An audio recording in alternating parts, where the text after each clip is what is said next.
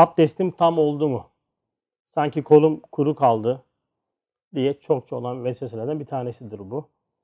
Mesela gusül abdestim maalesef çokça yaşanan bir vesvese türüdür. Gusül abdestim oldu mu? İşte bir uzun kuru kaldı mı? Kur'an okurken bazı harfleri tam çıkaramadım. Veyahut da burayı okumadım herhalde ya burayı atladım galiba diyerekten oluşan ve şiddetlenen bir vesvese bu gruba girer. Diğer bir nokta mesela e, namazda Euzu Besmele çekmek. Ya bunlar yaşanan şeyler. Ve bunu ve buna benzer birçok misal verilebilir. Yani bütün bunlardaki sorun neydi? Tekrar edelim. Amelimizin sahih oldu mu şüphesinden kaynaklı. Euzu billahi mineşşeytanirracim. Bismillahirrahmanirrahim. Elhamdülillahi rabbil alamin. Esselatu vesselamu ala Resulina Muhammedin ve ala alihi ve ashabihi ecmain ala Resulina Muhammedin salavat. Allahümme salli ala seyyidina Muhammedin ve ala ali seyyidina Muhammed. Evet vesvese bahsimizin dördüncü dersi. Ders başlığı olarak da e, amelim sahih oldu mu? Yapmış olduğum ibadet veyahut da ibadete taluk eden o şey sahih yani geçerli oldu mu, kabul oldu mu noktasında gelen vesveseye karşı Kur'an eczanesinden şifa talep edeceğiz. Ve e, 21. sözün ikinci makamı Müminin suresi 97 ve 98. ayetlerin tefsiri yapılıyordu biliyorsunuz. Geçen haftalardaki derslerimizde sürekli zikrettik. Ayet-i kerimeyi okuyorsak Bismillahirrahmanirrahim. Rabbi e'udhu bike min hemezati şeyatin ve e'udhu bike Rabbi en yahdurun ayet-i kerimesi. Ey Rabbim şeytanların vesveselerinden sana sığınırım. Onların yanımda bulunmalarından da ey Rabbim sana sığınırım diye kısa mealen verdiğimiz bu ayet-i kerimenin tefsiri yapılıyor. Yani biz aslında şeytanın vesveseleriyle ilgili e, ayetlerin bir nevi tefsirini anlamaya çalışacağız bu dersimizde. Lisan Nur aracıyla amacımız Kur'an'ı anlamak. Şimdi dördüncü vecihte ki vesvese çok enteresan ve bu dördüncü vecih zahirde birazcık ağır e, ve önemli bazı itikadi noktaları temas ediyor. Yani bu dördüncü vecihi iyi anlarsak, bunun altını da böyle cüzi bazı e, ilmihal bilgileri doldurursak büyük bir e, bize güzel ölçüler veriyor, kolaylıklar veriyor. Ama tabii birazcık uğraşmamız lazım. E, birazcık böyle bazı noktalara dikkat çekeceğiz. O yüzden bazı noktalar ağır olacak. E, bu ağır olma noktası bizim maalesef bu böyle hakikatlara fazla vakit ayıramadığımızdan kaynaklı, hafifliğimizden kaynaklı. Yoksa bunlar ağır şeyler değil. Ama uğraşmayınca böyle şeylerle farklı farklı manayani işlerle meşgul olunca bu tür şeyler bize ağır geliyor. Evet başlayalım. Dördüncü veci amelin en iyi suretini taharriden, neşet eden bir vesvesedir ki takva zannıyla teşeddüt ettikçe hal ona şiddetlenir. Hatta bir dereceye varır ki o adam amelin daha evlasını ararken harama düşer. Bazen bir sünnetin araması bir vacibi terk ettiriyor. Acaba amelim sahih oldu mu der, iade eder. Bu hal devam eder. Gayet yese düşer. Şeytan şu halinden istifade eder. Onu yaralar diyor ve işin özetini yaptı. Burayı tekrardan bir ele alalım. Bu vesvese türünün hususiyeti neymiş? Yapmış olduğumuz ibadette veyahut da ibadete tahallük eden, o ibadeti tanımlayan, tamamlayan şeylerde en iyi şeklini yapma. Yani hatasız yapma noktalarından, bu zanla girerekten oluşan noktalardan e, meydana gelen vesveseyi ders verecek bize. Yani takva zanlıyla en iyi yapmak, en takvası olması lazım diyerek kişinin kendini tabiri caizse amele odaklayaraktan yorması ve bu halin o kişide şiddetlenmesi. Bu hal bazen öyle bir hale geliyor ki amelin daha evlasını ararken, daha iyi yapacağım derken kişi harama düşüyor. Bir sünneti yapacağım bir sünnet uygulayacağım diyerekten vacibin terk edilme hadisesine kadar gidiyor bu iş. Mesela buna birkaç misal verirsek abdestim tam oldu mu? Sanki kolum kuru kaldı diye çokça olan vesveselerden bir tanesidir bu. Mesela gusül abdestim maalesef eee, sen söyle çokça yaşanan bir vesvese türüdür. Gusül abdestim oldu mu? İşte bir uzun kuru kaldı mı? Burnuma tam su çekemedim diyerekten yani e, şeran burnunun yani affedersiniz şu gemizinizin hafiften yakacağı kadar bir miktar su çekmek lazım. Yani adam veyahut da kişi daha iyisini yapacağım diye beynine kadar su çekmeye çalışıyor. Öyle tipler var. Yani çok ciddi hastalık bunlar. Ya mesela bize şey geliyor. Hani böyle hafif alıp da dalga geçme anlamında konuşmuyoruz bunları. Allah şifa versin ama ve lakin böyle. Yani e, öyle bir burnuna su çekecek ki tamam mı artık sinüsleri patlayacak adamın ya. Kardeşim bu kadar niye zorluyorsun kendini? Neden kendini bu kadar zorluyor? Çünkü amelin daha iyisini yapacağım. Aman eksik kalmasın, noksan kalmasın diye. Diğer mesela bir nokta. Kur'an okurken bazı harfleri tam çıkaramadım. Veyahut da burayı okumadım herhalde ya burayı atladım galiba diyerekten oluşan ve şiddetlenen bir vesvese bu gruba girer. Diğer bir nokta mesela e, namazda Euzu Besmele çekmek. Ki ben onu birebir yaşamışımdır ilk yıllarımda, namaz yıllarında. Önce resim yoluyla bazı vesveseler gelmişti. Sonra da Euzu Besmele çekemiyordum namazda. Ağladığımı biliyorum. Bak ağladığımı biliyorum yani. Tabii o zamanlar böyle hakikaten tanışmışlığımız, tanışıklığımız da yok. E soracak kimse de etrafımızda. Euzu Besmele çekeceğim. Ya yarım saat uğraştığımı biliyorum. Ve bırak yani böyle namazı bıraktığımı da bilirim yani. O kılmayıp ya sonra kılarım diyerekten bıraktığımı da bilirim yani.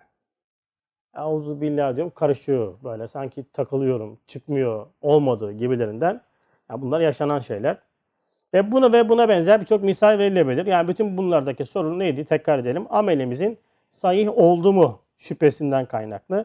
Ee, ve burada yine vesvese bahsinin birinci dersinde, birinci vecihteki e, külli bir düsturu vermişti bize Bediüzzaman Hazretleri. Yani ne diyordu? Şu vesvese öyle bir şeydir ki cehil onu davet eder, ilim onu tard eder. Tanımazsan gelir, tanısan gider. Bu düstur çok önemli. Bunu hiçbir zaman kaçırmayacağız. Yani benim bu vesveseden, bu dördüncü vecitteki vesveseden, sahi bütün vesveselerden kurtulmamın yegane yolu bunu, bu tanımı doğru anlamam. Yani cehil onu davet eder. Yani ben ne kadar cahil oldukça bu vesvese bende çoğalacak.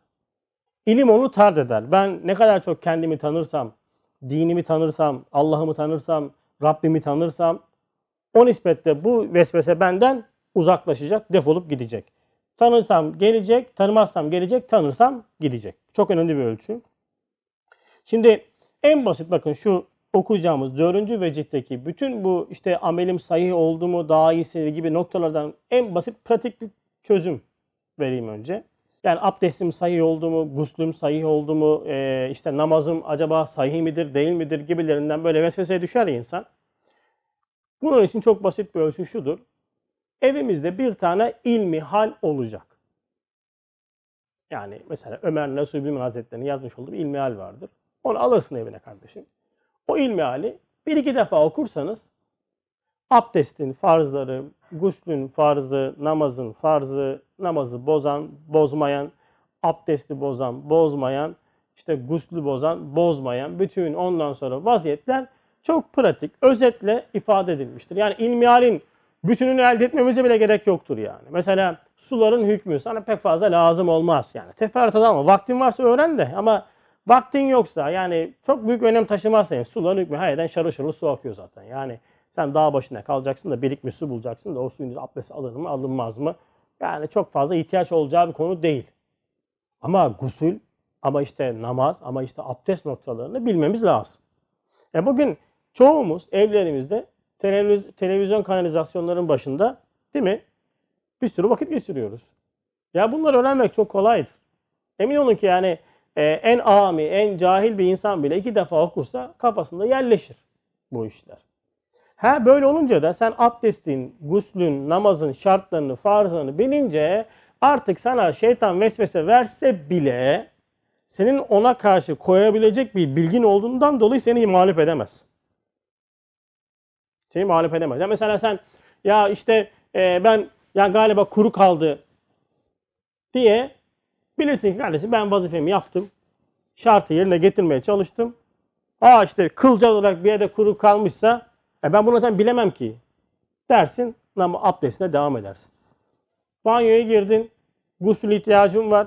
Guslünü aldın. Burnuna suyu çektin. Ağzına suyu verdin. İşte her tarafını ıslattın. Ondan sonra banyodan çıktın. Ya sanki sırtın kuru kaldı. Ya kuru kalmadı ben elimden gelen gayreti gösterdim. Ondan sonra suyu değdirdim. Zaten e, vücudun kuru kalması kalmaması lazım. Ama hücrede de su indireceğim diye bir şart da yok. Yani abartının da esprisi yok. Çık banyoda.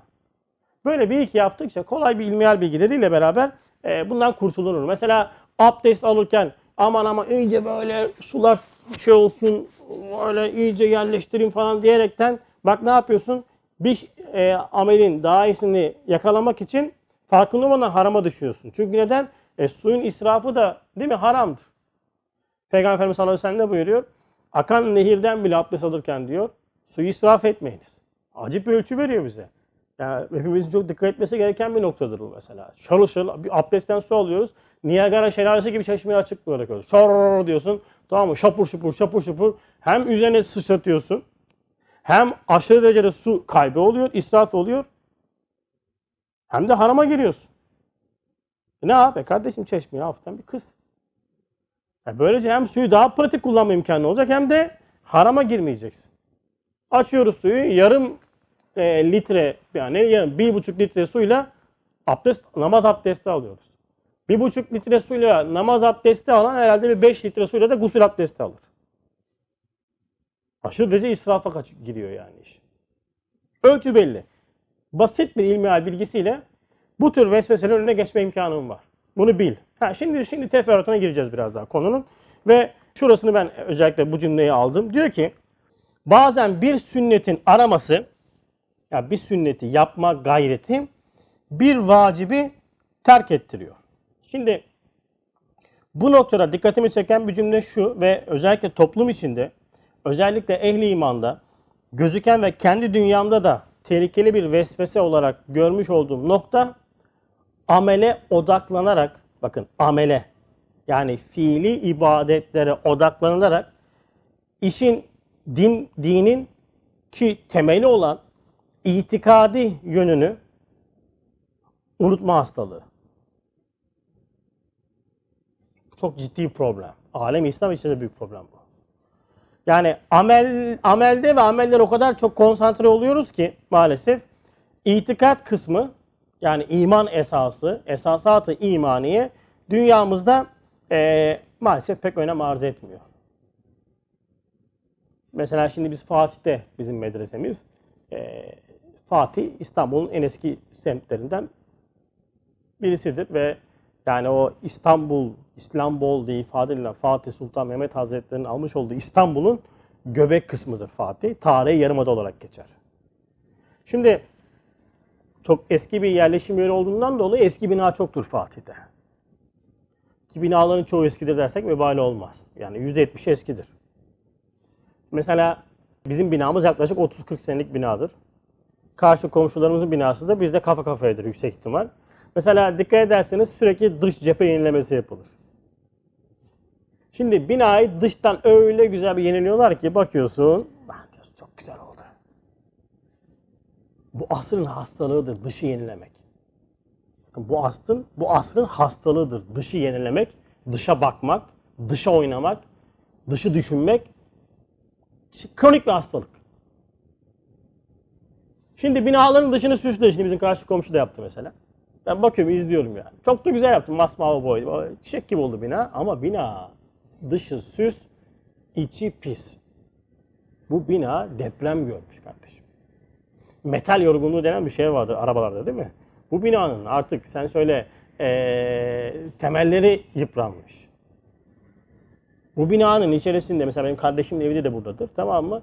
E, depreme dayanıklık testi yaptılar. Bina sen söyle yani bırak onarılmayı acilen yıkılması lazım. Onlar 3-5 sene önce dış cepheyi yenilediler ama. Isı yalıtımı koydular. Yani işin özü temeli te- binada temel hükmünde şey neyse o kolonlar işte demir. Din hayatında da itikat budur. İtikat dediğimiz şey de iman esasatı, esasatıdır. Altı iman esası sağlam olmadıktan sonra senin dış cephe yapmış olduğun yatırımı bir anlamı yoktur. Amele odaklanaraktan itikadi iman eğitimini kenara atmak eski binanın temelleri yıpranmış olan binanın dışını süslemek gibidir.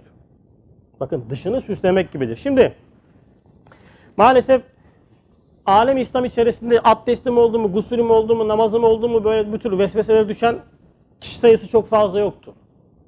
Ama benim söylemiş olduğum iman eğitimine ki Bediüzzaman Hazretleri'nin son dönemde özellikle üzerine baskı yaparaktan önemine vurgu yapmış olduğu iman eğitimini ikinci plana atıp sünnete odaklanan, sünnetin de adab kısmına odaklanan insan sayısı maalesef çoktur. Ve e, Kur'an'ın itikat eğitimine önem vermeyip hiç nazara almamak bu tür eğitimleri yani bu tür eğitimleri böyle müdakkikane, mütefekkirane Kur'an okumalarını ve Kur'an'ın iman eğitimini e, maalesef gereksiz görmek kişide çok büyük sarsıntılara yol açıyor. Ve böyle insanlar şeytanın bu amel merkezli din yaşantısını kendisine itmesine kapılınca da amelle kendinde kemalat görmeye başlıyor. Amelle kendini aldatmaya başlıyor. Ve sen diyorsun kardeşim iman eğitimi lazım. Cenab-ı Hakk'ı tanımak lazım. Ne tanıyacağım ya? Benim Allah'tan Allah'a karşı şüphem yok ki. Benim Allah'ı öğrenmeme gerek yok ki. Diyerekten kendini Kur'an'ın belki de e, bütününü oluşturan, esasatını oluşturan iman eğitimine karşı kapatmış oluyor. Diğer taraftan şahsi amel merkezli de bir din yaşantısı yakalayınca, bir ritim yakalayınca namazı kılıyor. Mesela atıyorum işte e, sünnetli senin adab kısmına çok ciddi riayet ediyor. E, sen sadakasını veriyor, bir şeyler yapıyor, amel de var. Gerçekten adamda bir amel gözüküyor. Bu sefer Kur'an-ı Kerim'in Yahudilerle olan ilgili ayetlerini okumaya ihtiyaç duymuyor. Çünkü Yahudi değil ki. Kur'an-ı Kerim'in Nasara ile ilgili, Beni e, İsrail ile ilgili ayetlerini okumaya ihtiyaç duymuyor. Çünkü kendisi Nasara değil, zaten Beni İsrail de değil. Sonra münafıklarla ilgili ayetler dikkatini çekmiyor. Çünkü ben münafık değilim ya. Ben münafık yani. Namaz kılan. Ya sen söyle bak çok da güzel dini kıyafetler içerisinde gezen bir insanım diyor. Böyle diyen bir insan Kur'an'ın üçte ikisini bakın üçte ikisini kendi dünyasından çıkartmış olur. Ben Yahudi değilim diyen fakat Yahudilerin onlar aşk ile dünyaya bağlıdırlar. Onlar ölümü istemezler diye vasıfları sayılan o Yahudilerin Kur'an'ı kendi böyle vasıflandırır Yahudiler.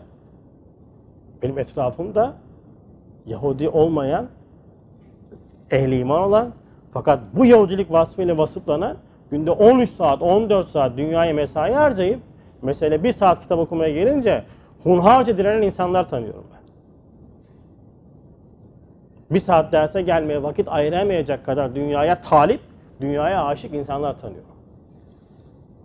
Ya ne yaptı? Kendini iman eğitimine kapattı. O yüzden e, iman eğitiminizi kendimize farz üstü farz olduğunu bilmemiz lazım. Bakın farz üstü farz. Her şeyin önünde bu vardır.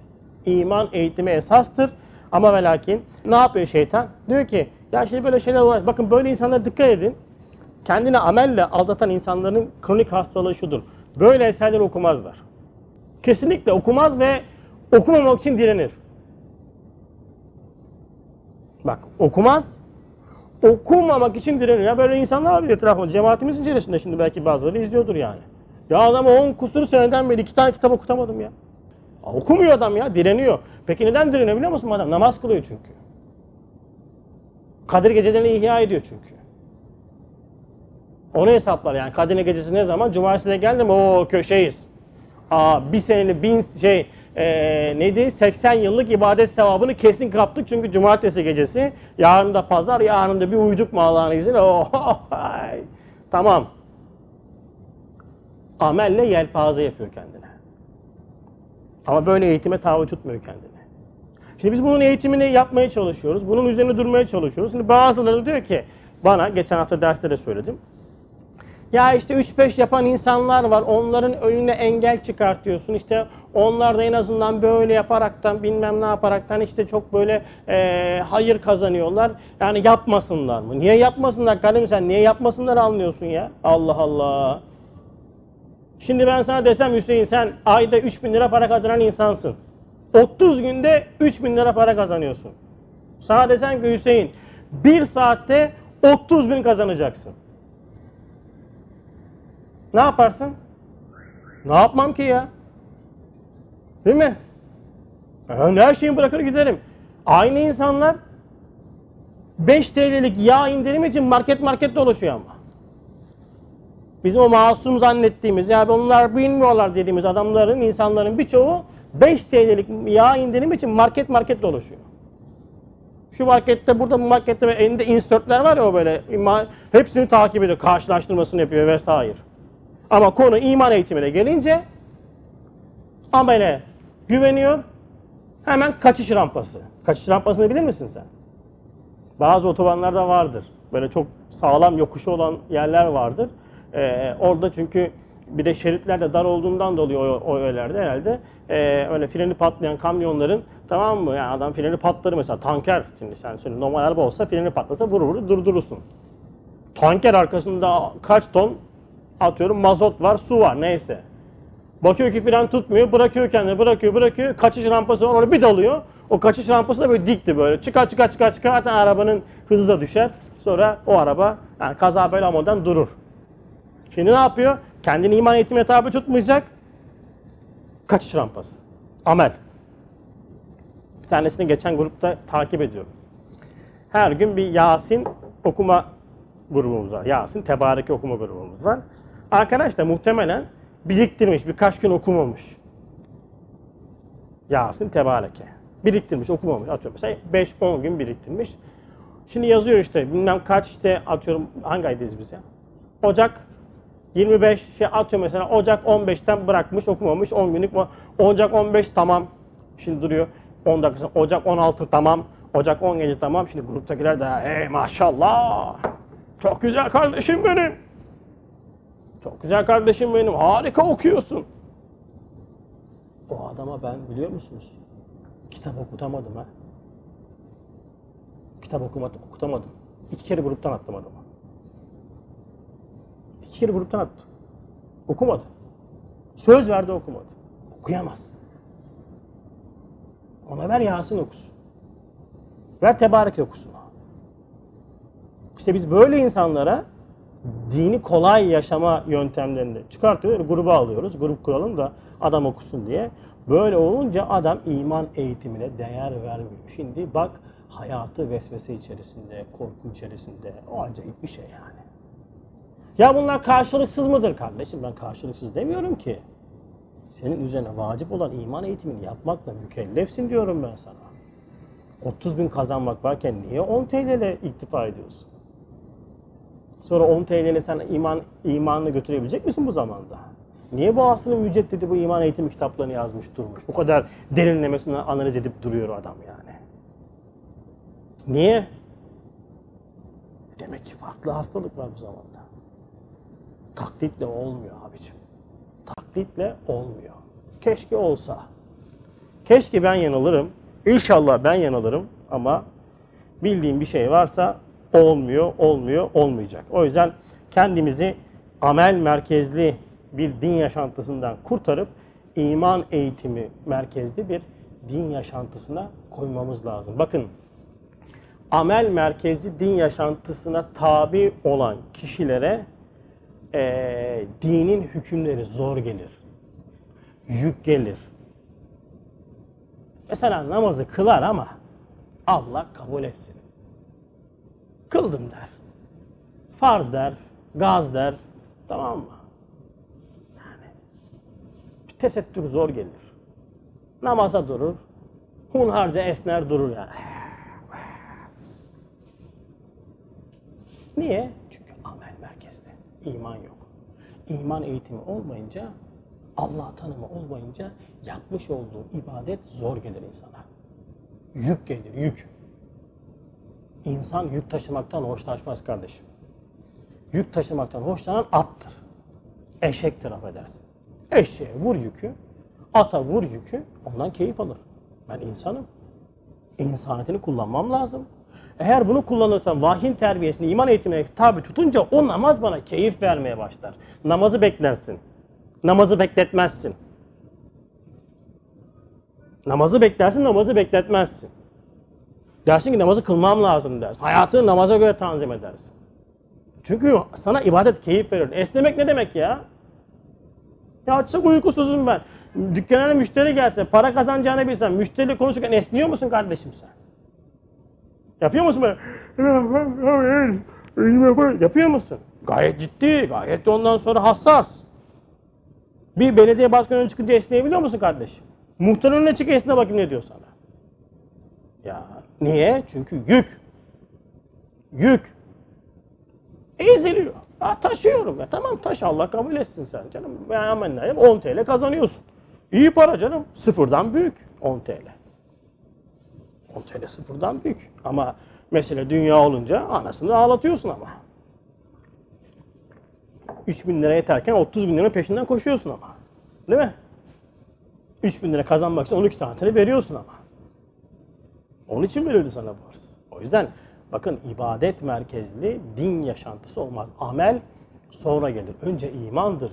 İman eğitimine tabi tutulan, tutan kişi kendini ibadetten zevk alır. O ibadet o kişinin üzerine oturur. Ayrı durmaz. Mevz olur. O yüzden kendimizi amel merkezinden kurtarmamız lazım. Bu birinci nokta. Şimdi devam edeyim şuradan tekrardan. Önemli bir giriş yaptık. Burası önemliydi ama e, biraz daha şimdi konuya doğru yaklaştıralım meseleyi. Şimdi diyor ki acaba amelim sahih oldu mu der, iade eder. Bu hal devam eder. Gayet yese düşer. Galiba üçüncü vecihte bir örnek vermiştik. Ehli vesvesenin yapmış olduğu en büyük hata gelen vesveseyi tard etmek için yani def etmek için onu uzaklaştırmak için reaksiyon göstermesidir. Abdest aldın, vesvese geldi, ondan sonra ee, ne yaptın? Bir daha yıkadın. Evet, birinciyi yaptın, rahatladın, tamam. Ama ikinci de dozu arttırmak zorundasın. Tekrardan gelecek, tekrardan reaksiyon göstereceksin. Bu sefer daha çok reaksiyon göstereceksin. Ki biz bu dersi yaptıktan sonra 3-4 tane mesaj geldi. Ondan sonra çok insan bu noktadan muzdarip. Yani ya diyor e, yapamıyorum yani sen söyle banyodan çıkamıyorum, abdest, Kur'an okuyamaz hale geldim, namaz kılamaz hale geldim diyor. Neden? Çünkü sürekli reaksiyon gösteriyor. Yani insana güç mü kalır, insanda takat mı kalır, insan ibadet yapamaz hale gelir. Niye? Sürekli reaksiyon gösteriyor, sürekli reaksiyon gösteriyor yani. Ne olur? Reaksiyon gösteriyorsun. Reaksiyon gösteriyorsun artık tepki yetmiyor. Çünkü bu doz gibidir. Yani benzetmek bilmiyorum yani yaşamadık ama öyle anlatırlar ya. Hani uyuşturucu bağımlıları sürekli dozu arttırırlar. Vesvese de böyledir yani. Emniyet verdikçe dozu arttırmak zorundasın ve artık reaksiyon göstermekten yorulursun, ibadeti bırakmak zorunda kalıyorsun. Şimdi şeytan da ne yapıyor? Kişiyi yese düşürüyor ve onun bu halinden istifade ediyor. Şimdi şu yaranın iki merhemi var. Şimdi iki tane merhem söyleyecek burada. İki tane bu yaraya şifa söyleyecek. Birinci merhem. Bu gibi vesvese ehli itizale layıktır. Hoppala. Şimdi değişik bir şey söyledi. Ee, şimdi birinci merhem içeriği birazcık ağır bir merhem. Bazı ilaçlar vardır. İçeriği ağırdır. Değil mi? Yan etkisi olur falan filan diye yazar ya böyle mesela ilaç alırsın. İlacın kendisi şu kadardır. Perspektif mi ne o sımbırtısı? Açıklaması diyeyim ben. He, prospektüs neyse ondan işte. Açarsın çarşaf gibi. Yazar yani sık görülenler, az görülenler, orta görülenler bilmem ne yapar, şunu yap. Oo, böyle bir olan bu nesin, neymiş bu ya diyorsun şu kadar bir şey. Şimdi bu merhem de birazcık ağır bir merhem. Fakat bunun ağırlığının sebebi temin de söyledik ya maalesef bizim ilmi ve itikadi bünyemizin zayıflığından kaynaklı. Şimdi ehli itizal veyahut da mutezile ne demek dediğimde şu anda mesela izleyenler bile birçoğu ondan sonra bilmez. En azından lisanları okuyanlar veyahut da bir ilimle meşgul olan insanların bileceği bir şeydir. Mutezile, ehli itizal dediğimiz bir güruh. Bir grup. Ehli sünnet ve cemaat itikadından ayrılmış Hasan-ı Basri radıyallahu anh hazretlerinin bir talebesi, ismi unuttum çok da önemli değil. Kişi büyük günah işleyince mümin olarak kalmaz. Kafir olur diye bir hüküm belirterekten Hasan-ı Basri Hazretlerine itiraz etmiştir ve bu kişinin kurmuş olduğu bir mezhep diyelim, bir grup. Tabi batıl mezhep bu. Yani e, ümmetim 73 fırkaya ayrılacaktır. Bunun biri kurtulmuştur, diğerleri helak olmuştur diye bir hadis-i şerif var. Bu 73 fırka ehl-i sünnet vel cemaat kurtulan yani Peygamber Efendimizin aleyhissalatü vesselam onun has şakit olan e, ashab-ı kiramı tabi'in ve tebe-i tabi'in ve müştehidin, muhakkikin, evliya ve asriyayı takip eden e, Resulü Ekrem Aleyhisselatü Vesselam'ın Kur'an'la anlatmış olduğu din hakikatini istikametli yaşayan aklı, akli, fikri, kalbi, ruhi, bütün insaniyetiyle istikameti yakalamış güruh ehli sünnet vel cemaat. Fakat bu ehli itizal yani ehli mutezili e, ehli sünnet vel cemaat fıkrasından ayrılmış ve bu sünnet-i seniye yani amelde e, amelim sayı olmuş mu zannına girme hakkı bunlara aittir diyor Üstad. An, anlatacak şimdi ne demek olduğunu. Şimdi ehli itizal kimdir? Mutezile kimdi dersek üç tane ana başlıkları var bunların yaptığı hataları söyleyeyim. Bunlar aklı esas yaparlar. Vahyi ve dini hükümleri akla göre yorumlarlar. Yani e, vahiy var, dini hükümler var. Bunu akla göre yorumlar. Aklı esas tutar. Yani vahiy ve sünneti akla göre yontuyor. Tamam mı? Bir. İkincisi e, çok acayip bariz bir hataları şu. İnsanlar kendi efali ihtiyarilerini yaratırlar. Yani kul fiilinin halikıdır der. Hayır ve şerre Allah'tandır. Bizim itikadımızda bu vardır. Allah yaratır. Ama mesuliyet bana aittir şerde. Çünkü ben sebep olmuşumdur. Benim e, cüz'i ihtiyarımı yanlış kullanmaktan kaynaklı ortaya çıkan hadise mutlak şer değildir. Ama itibar olaraktan şer noktasında mesuliyet bana aittir. Ehli itizal diyor ki hayır. Kul kendi fiilinin halikıdır çünkü Allah kötü yapmaz diyor. Şimdi ortaya çıkan mesela bir kötülük var zahirde. Bu kötülük diyor Allah yapmaz. O zaman bir ortaya bir şey çıkıyor. O zaman bunu yapan insandır diyor. İnsana bir şey yapma kabiliyeti veriyor. Büyük bir problem bu. Ee, son olarak da özellikle kaderle ilgili kaderin vukuunda esbaba tesir verir sen yapmasaydın bu olmazdı der mesela. Bizim ağzından da çıkıyor değil mi? Sen yaptın böyle oldu. Sen yapmasaydın olmayacaktı. Ehli sünnet ve cemaat itikadında sen yapmayacaktın, o sen yapmasaydın olmayacaktı yoktur. Sen yapmasaydın olması meçhul. Cenab-ı Hakk'ın iradesi ipotek altına alınmaz. Ama adetullah'ta sen cüz ihtiyarını yanlış kullandığından, yanlış kullandığından dolayı Cenab-ı Hak böyle bir şey yarattı. Ama sen bunu yapmasaydın hani diyor ya ben yapmasaydım da olacaktı zaten canım. Allah Allah. Sen ne yaptın? Lehim hafızı mı okudun bunu yaparken? Sen ne yaptın? İyi cüz ihtiyarını ondan sonra kendi kafana göre kullandın. Sünnet-i seni riayet etmedin. Bir hata yaptın ve Cenab-ı Hak da onu yarattı. O şey yaratılan şey mutlak şer değil ama senin eşya olan münasebetin noktasında bir şer oldu ve bunun da mesuliyeti sana ait oldu. E ben yapmasaydım ne olmayacak mıydı? Orası meçhul. Bilemeyiz orasını. Orası Cenab-ı Hakk'ın dairesi. Yani bu kader meselesi. Tabi buna çok girmeye de gerek yok ama biz burada neyi alacağız? Amelin en iyisini aramaktan gelen vesvese ehli itizale yani mutezile mezhebine aittir. Ee, yani Kur'an'dan itikadi eğitimine tabi olup sünnet-i seniyenin esasatını anlayan ehli sünnet vel cemaat sak biz eğer böyle bir vesvese bize gelmemesi lazım. Neden? Şimdi bak neden açıklayacak. Çünkü onlar der medarı teklif olan efal ve eşya kendi zatında ahiret itibariyle ya hüsnü var ve o hüsne e, sonra o hüsne binaen emredilmiş veya kubhu yani çirkinliği var. Sonra ona binaen nef edilmiş. Demek eşyada ahiret ve hakikat noktayı nazarında olan hüsnü ve kubu zatidir.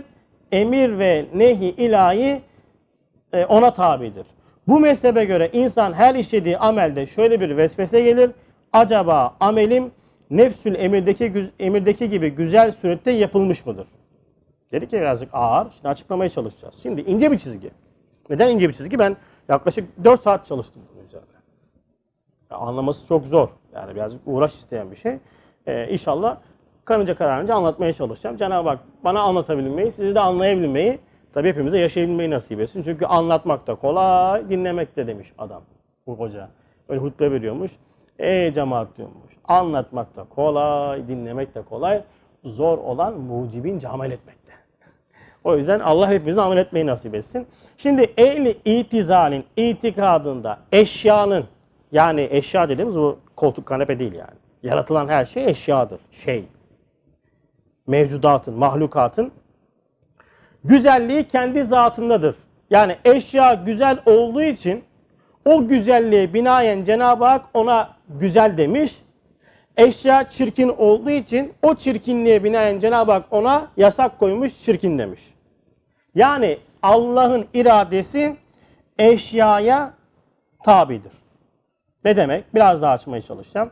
Dolayısıyla bu itikatta olan biri için ameli olması gerektiği gibi mükemmellikte olmamışsa artık bu itikattaysan sen senin vesvese kapa- kapın kapanmaz.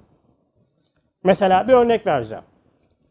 Domuz eti haramdır. Doğru mu? Neden domuz eti haramdır Hüseyin? Hayır. Neden yasaklanmış? Bir cevap ver.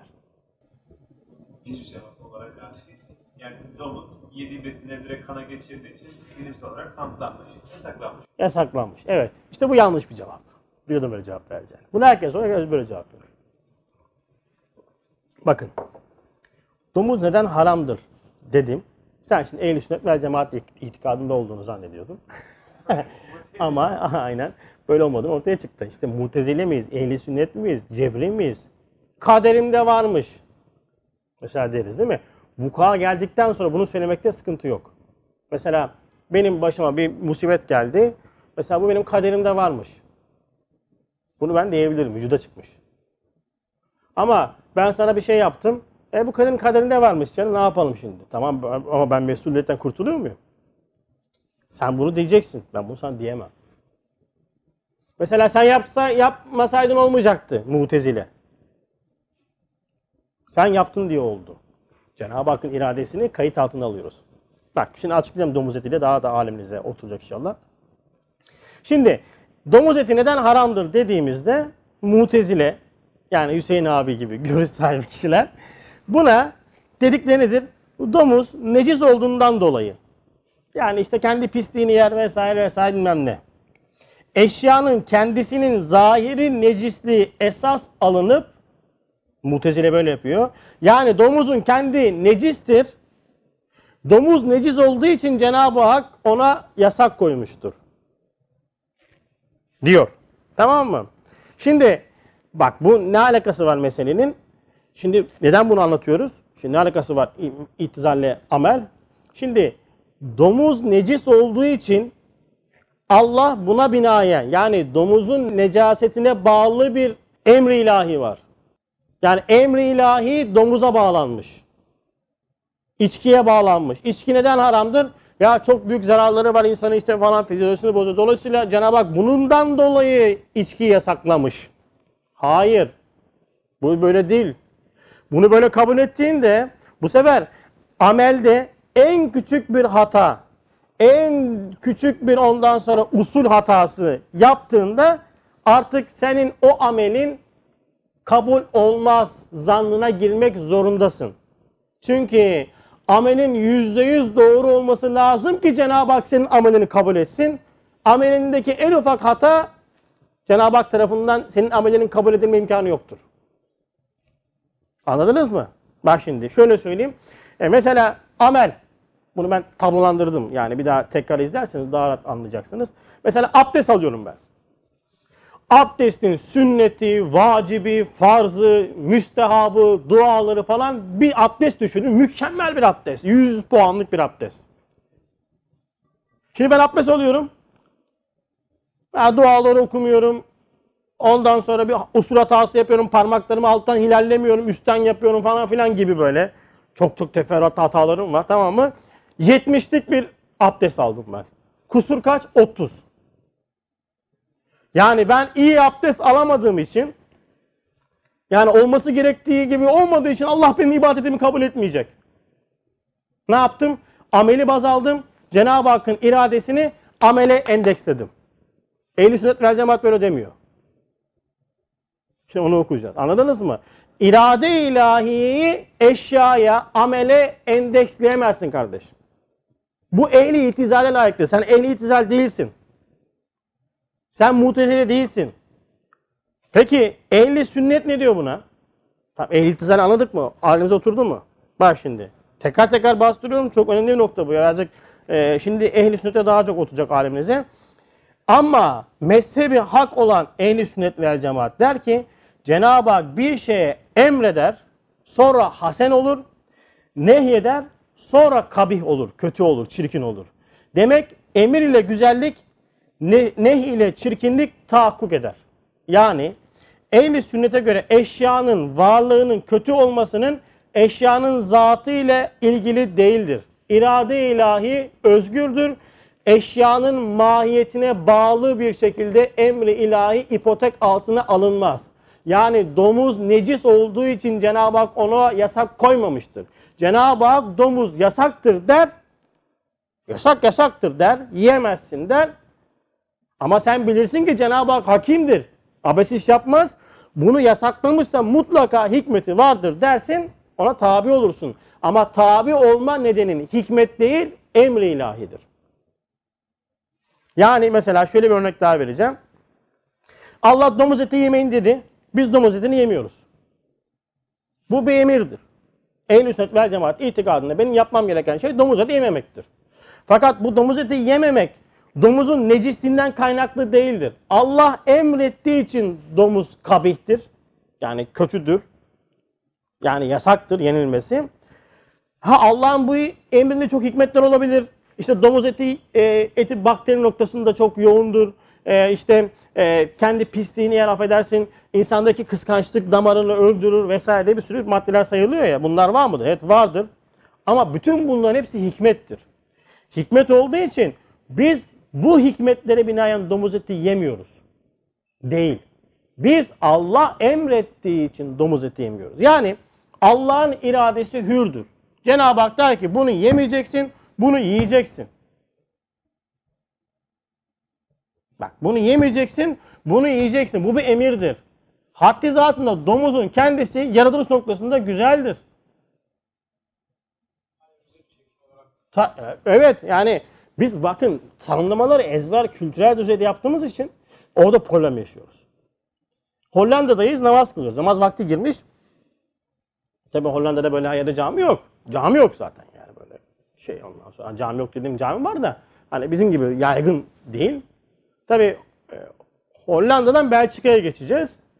Biliyorsunuz sınır komşuları bunlar zaten Avrupa ülkeleri. Ondan sonra namaz vakti girdi. Tabii namazda hassas olmaya çalıştığımız için bizim yanımızdaki kardeş de birazcık gevşek meşrepti. Ondan sonra dedim abi namaz abi abi kılırız tamam kardeş de abi abi cami mi olmamız Ne camisi kardeş dedim kainat mescit dedim ya ben niye cami arayacağım manyak mısın sen çek arabayı kenara dedim. Çektik çektiğimiz yerde tır garaj. Otomanlar olur mu böyle tır yer, çekim yerleri. Arabayı çektik biz namazda duracağız. Hemen arkamızdaki tırdan domuz sesleri geliyor. O havlu durmuyor mu domuz var diyor. Kardeşim domuzla ne alakan var senin ya? On mübarek hayvan onlar onlar. Yani mübarek olmasa yaratılış noktasında sanatkarlığını gösteririz. Yani Cenab-ı Hak ona necis dediği için biz yemeyiz yani. Yoksa domuz ondan sonra e, hani e, yaratılış noktasında muhteşem bir yaratılışa sahiptir yani. Anladınız mı? Ayrı kaçırıyoruz, ölçüyü kaçırıyoruz. Ezber kültür. Ya çok enteresan. Biz ne yaptık? Tırda, yani tırda domuza ortalıkta dolaşmıyor. Tırın içerisinde yani aynen ineklerin sağa sola götürüldüğü gibi öyle tırlar da götürülüyor sağa sola tamam mı? Biz de şurada namazı durduk yani. Arkadan sesleri geliyor yani tamam mı? Diyorum ki ne güzel zikrediyorlar falan. Çocuk böyle bakıyor. Manyak mı da nedir bu adam diyor. Domuz zikreden bunu niye zikretmesin? Hayret bir şeysi ya. Bak şimdi domuzun haramiyetin Cenab-ı Hakk'ın emrinden dolayıdır. Yani şöyle bir şey olsa. Gerekli laboratuvar şartları oluşturulsa. Domuzdaki o bakteriler alınsa. Domuz artık pisliğini yemese. insandaki ondan sonra kıskançlık damarını öldürmese. Sen domuz yiyebilir misin? Yine yiyemezsin kardeşim. Anladınız mı? Bitti. Cenab-ı Hakk'ın iradesi eşyaya bağlanmaz. Cenab-ı Hak emrettiği için o kötüdür. Yani nehyettiği için kötüdür. Emrettiği için iyidir. Mesela bir örnek daha verelim. Ee, içki. Değil mi? Mesela bir meyvenin suyu hem içki olabilir hem meyve suyu olabilir. Üzüm. Değil mi? Şarap. Çoğu üzümden yapılıyor benim bildiğim. Değil mi? Şarap. Üzümün suyu. Ama diyor ki Cenab-ı Hak alkol haram. İçki haramdır. Sarhoş edici içki diyor. Yani şarap derken sırf şarap mı bira içebiliriz diye saçma sapan şeyler çıkarıyorlar. Onu artık girmiyorum bile. Onu zaten orası ayrı fıkhi boyutu. Tamam bak şimdi ölçüye bak. Diyor ki alkol seviyesinde gelmiş olan bir meyvenin suyunu içemezsin. Şimdi biz neden içki içmiyoruz? Cenab-ı Hak emrettiği için içmiyoruz. Şimdi hikmeti nedir? Hikmet sonra gelir. Hikmeti nedir? Ya içkinin işte malum zararları hem kişisel olarak büyük zararı var hem de toplumsal olarak büyük zararı var vesaire vesaire. O zaman kişisel olarak zarar vermeyecek seviyede içsem, sarhoş olmayacak seviyede içsem o zaman içki içebilirim. Kardeşim damlası haram. Damlası haram. Bu kadar. Emrettiği için. Anladınız mı? Hikmete değil. Yani biz ehl sünnet vel cemaat olarak bu noktada mevcudun yani vücuda gelen şeyde hüsün ve kubuh noktasında e, bizim e, baz aldığımız nokta Cenab-ı Hakk'ın emridir. Dolayısıyla ben amelimi yerine getirirken, şimdi amelle bunun ne alakası var diyeceksin. Ben amelimi yerine getirirken e, 100 puanlık abdestin 70 puanlık kısmını yapmışsam, zahiri şeriata muvafık gelmişse, işte elimi yüzümü yıkadım ama ufak tefek hatalarım var. Ben bundan dolayı derim ki ben vazifemi yerine getirdim. Cenab-ı Hak takdir ilahidir. O inşallah kabul eder. Kusursuzluğu arama zannına girmene gerek yoktur senin. Bak senin kusursuzluğu arama imkanı yoktur. Bak buna bir örnek verecek şimdi. Hüsn ve kubu mükellefin ıttılağına bakar. Ona göre takarrur eder. Ne demek bu? Yani benim bir şeydeki kötülük veyahut da çirkinlik noktası benim ıttılağım yani farkındalığıma göre değişir. Bir şey ben farkında değilsem bu bir özürdür. Bir şeyin farkına vardığında bu özür kalkar. Ne demek? Örnek verecek. Mesela sen namaz kıldın veya abdest aldın. Halbuki namazını ve abdestini fesada verecek bir sebep nefsül emir de var. Yani sen e, zahiri şeriata muvafık olaraktan ilmihale göre abdestini aldın, namazını kıldın. Fakat senin bilmediğin bir noktada senin e, zahiri o yapmış olduğun ibadeti bozacak bir hatan var. Mesela şöyle söyleyeyim. Sırtındaki sivilce patlamış ve senin kan akmış. Sen de hanefisin. Ama sen abdestini güzelce aldın. Tamam mı? Senin sırtındaki sivilcenin patlamasından dolayı ortaya çıkan kandan haberin yok. Ittılağın yok. Yani farkında değilsin. Bak hiç farkında değilsin. Senin namazın ve abdestin hem sahihtir hem hasendir. Korkma. Cenab-ı Hak amele göre kabulü yapmıyor. Cenab-ı Hakk'ın baktığı nokta senin o emri o emre riayet etmendir. Amelin şeriatın zahirine uyduğu noktada sıkıntı yok. Kusur, kusursuz olmaz zaten. Mutlaka kusurların olacaktır. Mükemmellik noktasında, e, hatasızlık noktasında bir arayışa girerekten biz çok hata yapıyoruz. İşte nefis, e, şeytan buradan vesveseyi vuruyor insana. Bu ehli itizale yakışır diyor. Yani Cenab-ı Hak yüzde yüz doğru bir ameli kabul eder. Eğer o amel yüzde yüz olmazsa Cenab-ı Hak kabul etmez. Edemez çünkü. Çünkü Cenab-ı Hakk'ın iradesi eşyaya, vücuda gelen amele bağlıdır. Ama ehl sünnet diyor ki hayır. Sen abdestini aldın. Senin hatan vardır ama muttali olmamışsın. Farkında değilsin. Unutmuşsun. Mazur değilsin. Senin ne oldu Am- namazın? Abdestin sahihtir hem hasendir. Ama Mutezile ne diyor? Hakikatte kabi ve fasittir. Lakin senden kabul edilir çünkü cehlin var. Bilmedin özrün var. Ama ehli sünnet mezhebine göre zahiri şeriata muvafık olarak işlediğin ameline acaba sahih olmuş diye vesvese verme. Kabul olmuş mu de gururlanma, ucube girme. Şimdi ehl sünnette emri ilahi olarak ben yapmış olduğum ibadetimde yani ilmihal bilgilerini öğrendim. Abdestimi aldım, namazımı kıldım. Ya şimdi bunda acaba olmuş mudur? Acaba kabul olmuş mudur? Acaba Eûzü Besmele'yi doğru çektim mi? Abdestim kuru yer kaldı mı? Falan. Kardeşim girme böyle şeylere. Gerek yok. Sen vazifeni yerine getirdin. Ha bu nokta vesveseyi doğru kullanabilirsin. Ya Rabbi biz sana hakkıyla kulluk edemiyoruz. Yani çok hatalarımız oluyor, çok günahlarımız oluyor. Sen bizi affet de. Bak ne ol? Cenab-ı Hakk'a karşı boynunu bükmene vesile olsun. Gururlanmamana vesile olsun. Ondan sonra vesveseyi doğru şekilde kullanmaya başlarsın. Ama biz ne yapıyoruz? Daha mükemmel bulmak için bir daha abdest, bir daha gusül, bir daha abdest, bir daha gusül. Mükemmeli yakalayacağım diye. Çünkü neden? Cenab-ı Hak ancak mükemmel ibadetleri kabul eder. Çünkü Cenab-ı Hakk'ın iradesi amelin mükemmelliğine bağlıdır. Zannına giriyoruz. Çok hassas bir nokta, çok ince bir nokta ama önemli bir nokta. Şimdi ikinci merhem. İkinci merhem biraz daha ondan sonra ilk merheme göre daha e, hafif gelecek. Diyor ki dinde hareç yoktur. Hareç zorluk. Dinde hareç yoktur, zorluk yoktur. Dinde zorlama var mıdır? Nasıl yoktur ya? Ezber cümlesi. Bak yine aynı. Kardeşim ezbere ayar oluyorum. Taklidi ayar oluyorum. Bugün bir tane Türkçeler bir müşteri hizmetleri aradı beni. Hasan Bey merhaba merhaba. İşte eee, konuşmalarımız firmamızın işte genel falan falan söylüyor klasik cümleleri.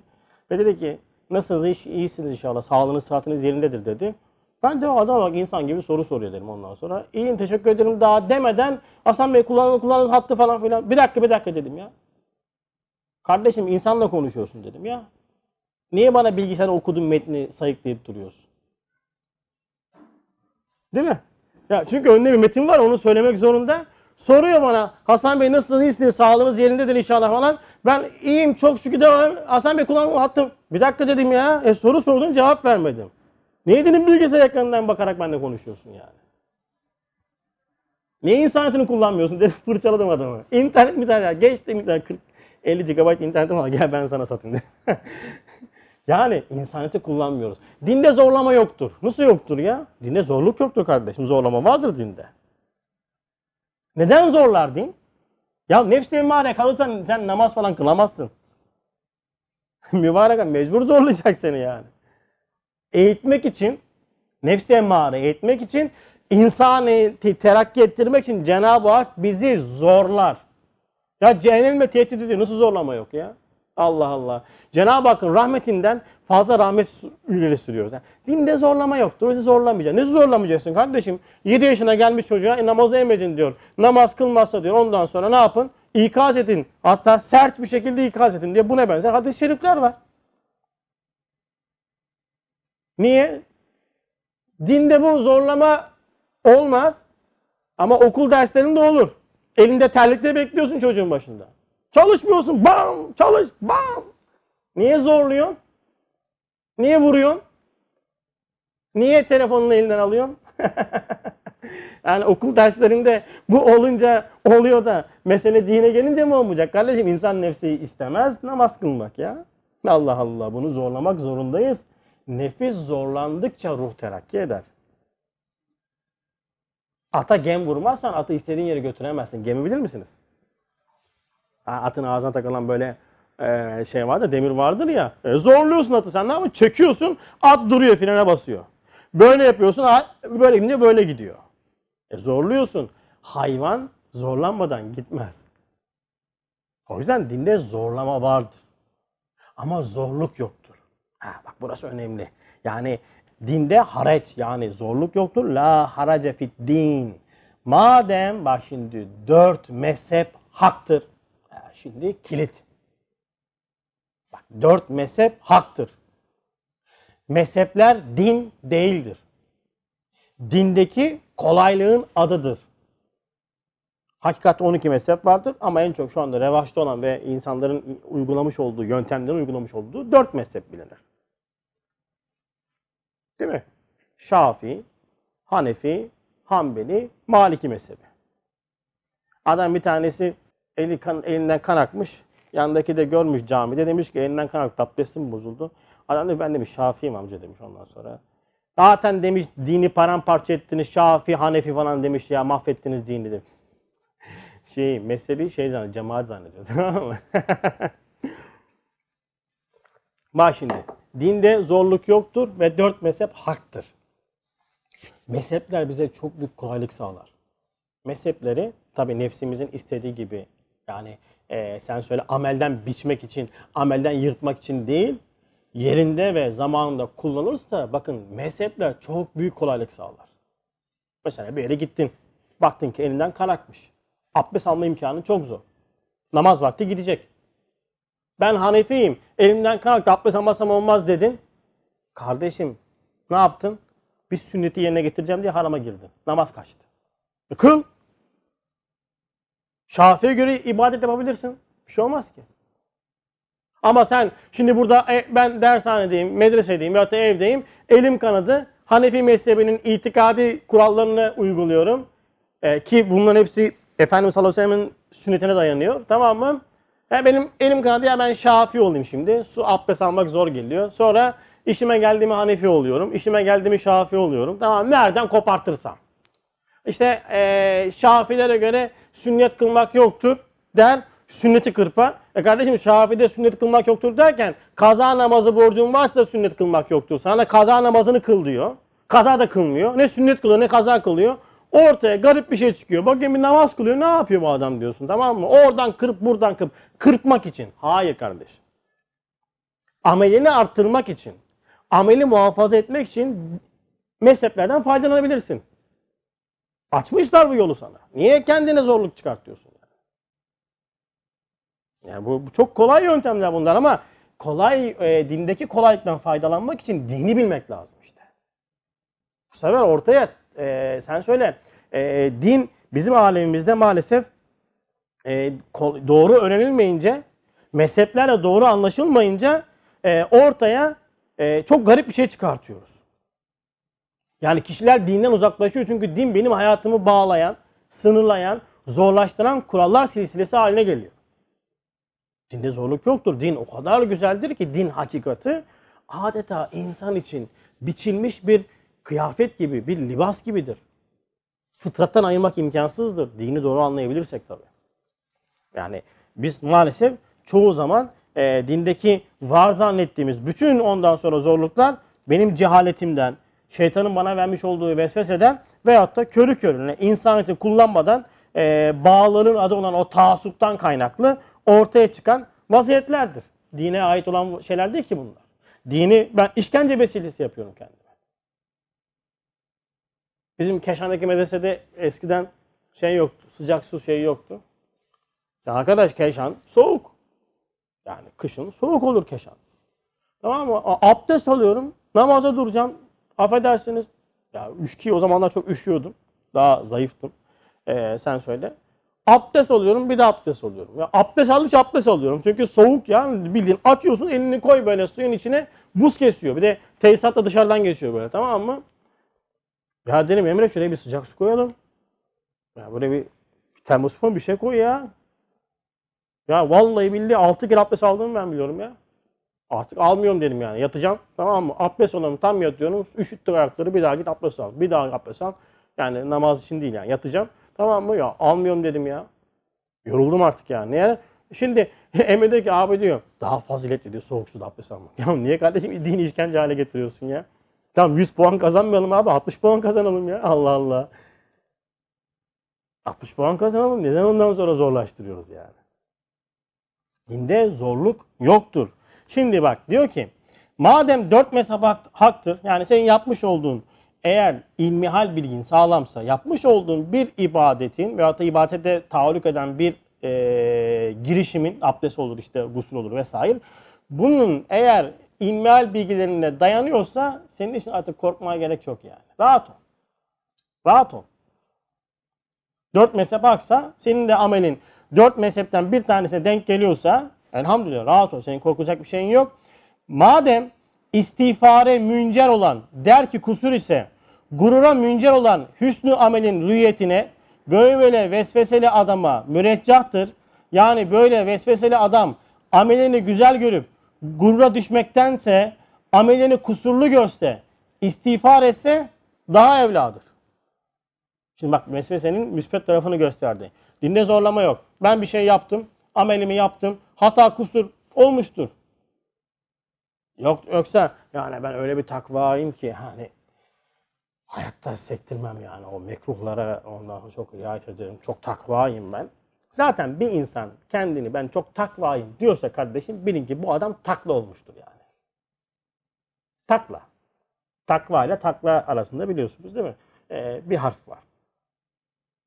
Çok takva adam nasıl olur biliyor musun? İman eğitimine tabi tutaraktan olur kendini. Çünkü iman eğitimi kişiye mahiyetini ders verir. Ayzi, fakrı, noksan ve kusurunun farkındalığıdır.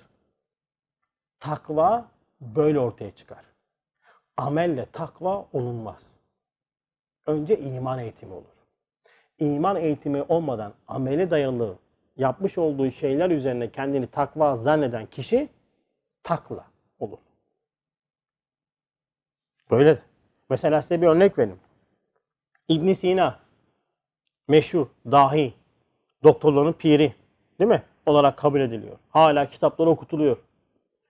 Yani insanlık tarihinde belki hani zahirde IQ seviyesi en yüksek insanlardan bir tanesi. Ne Einstein ne Einstein. Hikaye yani. Böyle beyin bir adam. Çok da ibadet ehli bir insan.